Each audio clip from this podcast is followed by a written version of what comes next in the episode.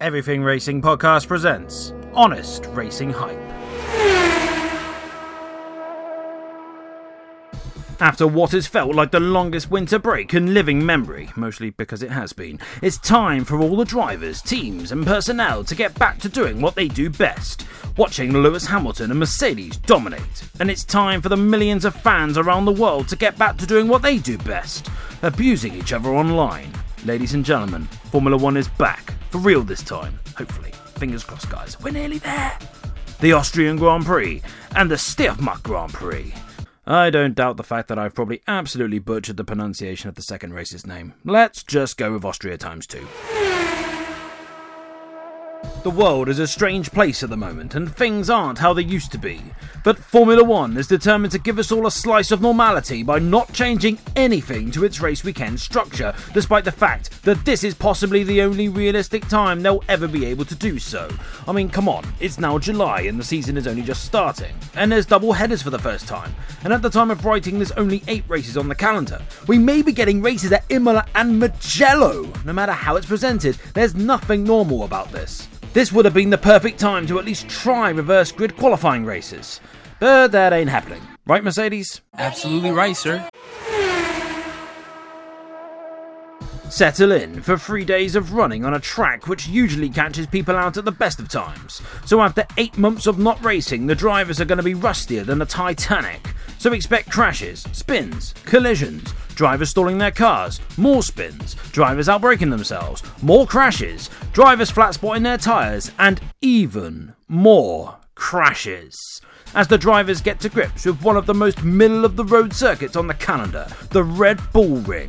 It's neither great nor bad, just sorta average. I mean, it's okay. Beautiful location, mind.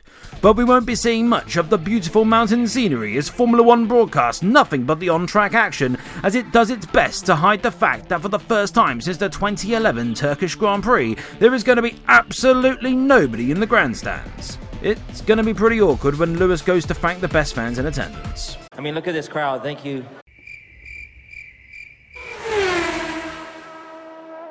Watch as everyone tunes in, hoping for a competitive season with close racing and an exciting title race, only to be brutally reminded that the Mercedes has DAS and therefore going to be untouchable. So that's the first and second places sorted out then.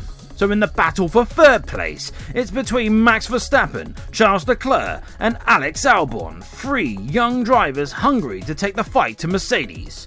Oh, and Sebastian Vettel will be there too, though it'll become very apparent very quickly that he just doesn't give a f anymore. And in the battle of the midfield teams, watch as Danny Ric and Carlos Sainz are both just kinda there. As both Renault and McLaren secretly hope that their less experienced teammates beat them as petty revenge for them leaving for bigger and better things. Traitor! And in the battle not to come last, Haas versus Williams, both of which may not even exist by the end of the season, as Gene Haas looks set to pull the plug on his mediocre at best Formula One team, and Rich Energy reportedly looks set to pull the plug on Williams' credibility as a team, desperately searching to find a new title sponsor. Turns out Team Rocket won't be blasting off again. Hello, folks. This is Rob from the future. After I recorded this, Williams actually didn't go with Rich Energy. They went with Lavazza and came up with a lovely looking blue and white car for the season. Just thought I'd let you know. Right, let's wrap this up. So get ready for the second start of the 2020 Formula One season with the double header in Austria, the Austrian Grand Prix, and the um, second Austrian Grand Prix. Yeah, like f- am I going to try and pronounce that second race's name again?